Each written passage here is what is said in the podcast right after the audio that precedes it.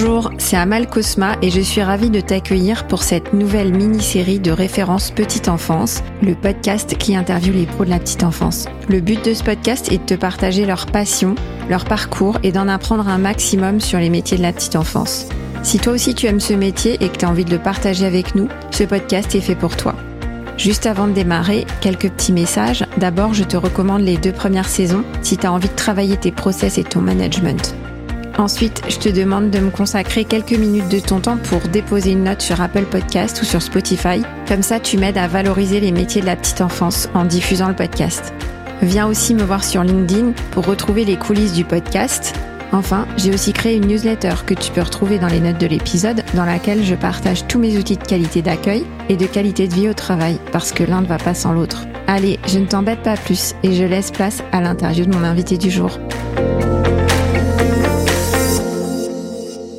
Bonjour à tous et à toutes et bienvenue dans cette nouvelle mini-série de références petite enfance. Aujourd'hui, je suis ravie d'accueillir Elisabeth Laitier. Bonjour Elisabeth. Euh, bonjour Amal et bonjour à toutes et à tous. Que beaucoup de professionnels de la petite enfance connaissent, hein, Elisabeth, parce que vous êtes au cœur des projets pour la petite enfance en France. Après un parcours de 25 ans dans la petite enfance, vous avez aujourd'hui une place centrale dans notre secteur avec le comité de filière de la petite enfance, le projet de service public de la petite enfance vous êtes en lien avec tous les acteurs qui pensent la petite enfance aujourd'hui. D'abord, dans ce premier épisode, j'aimerais en savoir plus sur votre parcours. Effectivement, j'ai commencé par une vie d'enseignante, enseignante de lettres classiques, français, latin, grec, en lycée. Vous voyez, donc on est très très loin de la petite enfance. Pendant cette vie d'enseignante, euh, j'ai également pénétré dans le monde de la finance et de, des banques, puisque pendant un certain nombre d'années, j'ai siégé au conseil d'administration euh, d'une banque chez moi à Nancy. Et puis euh, également un petit peu dans l'économie, puisque j'ai eu l'honneur de présider le conseil d'administration qui gérait le parc des expositions de Nancy. Donc euh, beaucoup d'expériences, euh, tout aussi riches les unes que les autres, mais l'expérience, le, centre a été ma vie d'enseignante. C'était quand même, euh, oui, l'enseignement, votre votre projet de départ. Oui. Et ensuite, vous êtes arrivé dans la finance, mais par quel parcours? C'est une banque locale. Hein. Ils essaient d'avoir dans ces conseils d'administration non seulement des, des financiers, des, des personnes dont vraiment c'est le job, mais aussi ce qu'on pourrait appeler en politique la société civile, donc des personnes qui sont en prise directe avec euh, la vie et avec la société. Donc c'était en tant qu'enseignante en fait? Oui. D'accord. Euh, est-ce qu'il y a eu des moments marquants qui ont fait que vous êtes arrivé à ce que vous êtes aujourd'hui, des moments fondateurs? Euh, Je suis arrivée à ce que je suis aujourd'hui tout au départ le hasard et ce hasard qu'il faut savoir saisir. Voilà, je me suis fait remarquer par le maire de Nancy qui préparait sa liste pour une réélection, donc en 1995, donc c'était il y a 25 ans, même un peu plus je crois. Voilà, il m'a rencontré à la suite d'un petit événement et il m'a demandé si j'acceptais d'intégrer euh, sa liste, euh, ce que j'ai fait. Donc si vous voulez, au départ, c'est vraiment le hasard tout simplement. Euh, je n'ai jamais été encarté en politique, je n'ai jamais collé une affiche et je n'ai jamais, jamais mis, jusqu'à ce que je sois sur une liste, un prospectus dans une boîte aux lettres. Et vous n'étiez pas non plus euh, dans la petite enfance, ni dans les crèches euh Et je n'étais pas du tout dans la petite enfance. Non, non, j'ai quatre enfants.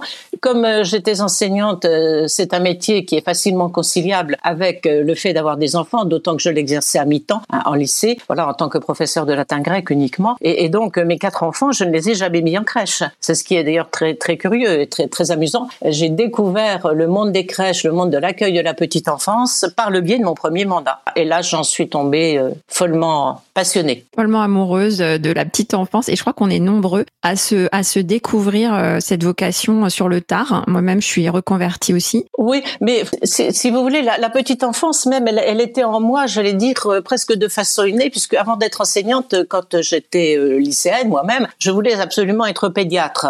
mon niveau en mathématiques et en matière scientifique étant proche de celui de la mère, voire en dessous de celui de la mère, et mon niveau étant excellent dans tout ce qui était euh, matière littéraire, très spontanément, voilà, je suis allée vers une carrière d'études euh, littéraires. Mais, mais vraiment, mon, euh, mon envie profonde était d'être pédiatre. Donc finalement, je pense que ça a été toujours en moi. Souvent, on dit que quand on travaille dans la petite enfance, il y a, ça fait écho à ce qu'on a vécu. Et est-ce que vous pensez que c'est lié à l'enfant que vous avez été ou peut-être à la maman que vous avez été? C'est vrai qu'on le dit souvent Simplement, je fais toujours très attention de ne pas dire euh, ce qui a été dit par euh, certains ou certaines ministres. Pour s'occuper d'enfants, il suffit de les aimer. Parce que là, je vais faire hurler le monde professionnel à juste titre. Euh, parce qu'il ne suffit pas, bien sûr, il ne faut pas avoir une répulsion pour les enfants. Hein. Là, ce, serait vraiment antinomique. Mais ce qui m'a fait, si j'essaie de faire de la psychanalyse, de me coucher sur un divan, ce que j'ai jamais fait, mais si j'essaie de le faire là avec vous, en étant assise,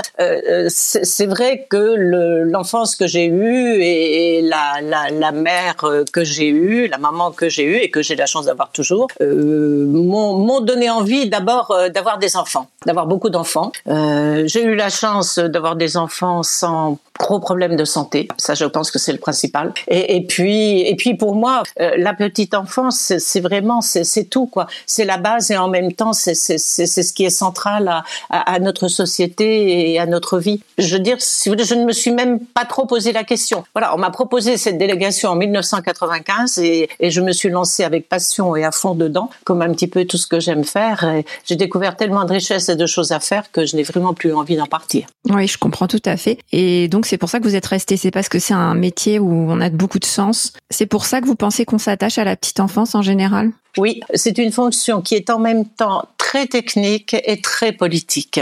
Politique au beau sens du terme, hein, vie de la cité. Voilà, organisation de la vie de la cité. Ça, c'est l'ancienne prof de grec qui refait le surface euh, quand je dis ça. Très technique parce qu'effectivement, il faut savoir, on, ne s'occupe pas d'enfants et on n'accueille pas des enfants euh, comme on s'occuperait de, ranger un placard. Et, et en même temps, très politique parce que tout tourne ou normalement tout devrait tourner autour euh, de l'accueil du jeune enfant, de sa place dans la cité, de sa place dans notre pays, euh, de sa place dans sa famille, de sa place avec ses pères. Voilà. Les, quatre mandats où j'ai été élue, au quatrième euh, mandat, le futur maire me dit bon, Elisabeth, pour toi, petite enfance ou espace vert Ah, je lui dis alors là, si tu veux que la ville de Nancy, toutes les plantes crèvent, c'est espace vert. Alors d'aucuns peuvent dire que je suis très monotache, hein, parce que je, effectivement, je n'ai fait que cela pendant 25 ans, mais je répondrai que d'abord, quand on fait de la petite enfance, on n'est pas monotache parce que euh, cela a euh, des, répercussions sur sur l'économie, sur le travail des femmes, euh, sur l'organisation d'une ville, euh, sur les espaces verts, sur les logements. Et par ailleurs, le gros avantage, c'est que vous pouvez voir l'évolution de la profession, vous pouvez voir l'évolution des types d'accueil, vous avez le temps de pouvoir faire des comparaisons et de mesurer et, et, et de voir euh, ce qui est le mieux. Et puis, vous vous faites connaître aussi par les grands interlocuteurs et vous, vous arrivez à créer la confiance. Quand vous dites on se fait connaître, c'est vrai que vous avez quand même un, un, parcours très particulier. Vous êtes maintenant vraiment au centre des grands projets. Pourquoi, à votre avis, est-ce que qu'est-ce qui fait votre force? Pourquoi est-ce que vous avez été choisi pour diriger les grands projets? Alors, euh, j'allais vous dire, demandez-le à ceux qui m'ont choisi. Mais plus sérieusement, bah, écoutez, je suppose, hein, parce que je, euh, voilà, je suppose que c'est euh, grâce euh, à mon parcours d'élu, ma très forte implantation au niveau des élus locaux. Voilà, également euh, mon parcours à l'Association des maires de France, puisque de 2008 à 2020, j'ai co-présidé le groupe des élus petite enfance, ce qui m'a donné une ouverture sur absolument tout type de communes, des petites, bon, une commune de 300 habitants comme Paris, comme le Nord, j'avais Arras dans mon groupe, comme le Sud, j'avais Marseille, l'Ouest, l'Orient, l'Est, enfin, si vous voulez, toute sensibilité politique confondue, etc. Et j'ai toujours fait de la petite enfance sans y introduire des notions de mauvaise politique où l'on se sert de la petite enfance comme d'une arme. Et ça, je ne supporte pas et je ne l'aurais pas fait. Pour moi, c'est quelque chose qui doit transcender les, les, idées euh, purement politique, même si après elles reprennent leur droit et c'est normal. Mon attachement à la défense et à la promotion des, des professionnels de la petite enfance et, et des modes d'accueil est connu parce que justement cela fait longtemps que j'y suis. Oui, pour résumer, ce que je comprends, c'est que d'abord vous avez une très grande connaissance euh, locale parce que vous êtes très implanté et vous avez en fait beaucoup évolué sur le terrain. Oui. D'abord en tant qu'élu euh, à Nancy et ensuite à l'AMF, donc à l'Association des maires de France. Donc finalement, vous connaissez très bien le niveau local, mais un peu partout en France. Et ensuite, ce qui fait vraiment votre force, c'est votre euh, votre mindset, euh, votre état d'esprit, parce que vous êtes positive, consensuelle, on vous connaît pour ça, il n'y a pas de polémique avec Elisabeth Laitier et euh, pas de politique politicienne en fait. Vous êtes vraiment là pour construire avec les avec les pros de la petite enfance. Oui, si vous voulez, je suis toujours partie du principe que euh, toute idée, bon, j'enlève les extrêmes bien sûr de quelque bord qu'ils se situent, mais sinon toute idée est entendable et peut être prononcée à partir elle est dans le respect de l'interlocuteur que vous avez en face de vous. Après, on est d'accord ou on n'est pas d'accord, c'est logique, c'est normal, voilà. Mais si vous défendez une idée avec des arguments qui sont vrais, eh ben voilà, il y a discussion. Ensuite, il y a choix qui ne fera peut-être pas plaisir, mais au moins on aura pu s'exprimer dans le respect des uns et des autres. C'est la démocratie, voilà, c'est la politique moi, je ne peux travailler que comme ça. Mais je vous comprends tout à fait et je crois que c'est un grand défi, surtout aujourd'hui, parce qu'aujourd'hui, on, on, le sait, alors ça a peut-être toujours été comme ça, mais il y a beaucoup de polémiques euh, sur différents points, sur différents sujets dans la petite enfance, euh, que ce soit des modes éducatifs, on entend beaucoup de polémiques sur l'éducation bienveillante, sur euh, les potentiels maltraitants, sur la façon dont il faut gérer tout ça, et puis le, le privé, le public. Donc il y a beaucoup de polémiques et je crois que c'est quand même pas donné à tout le monde de réussir à rester objectif et euh, droit dans ses bottes. Donc pour ça, euh, Elisabeth, vous êtes notre euh, notre atout, notre figure de proue de la petite enfance.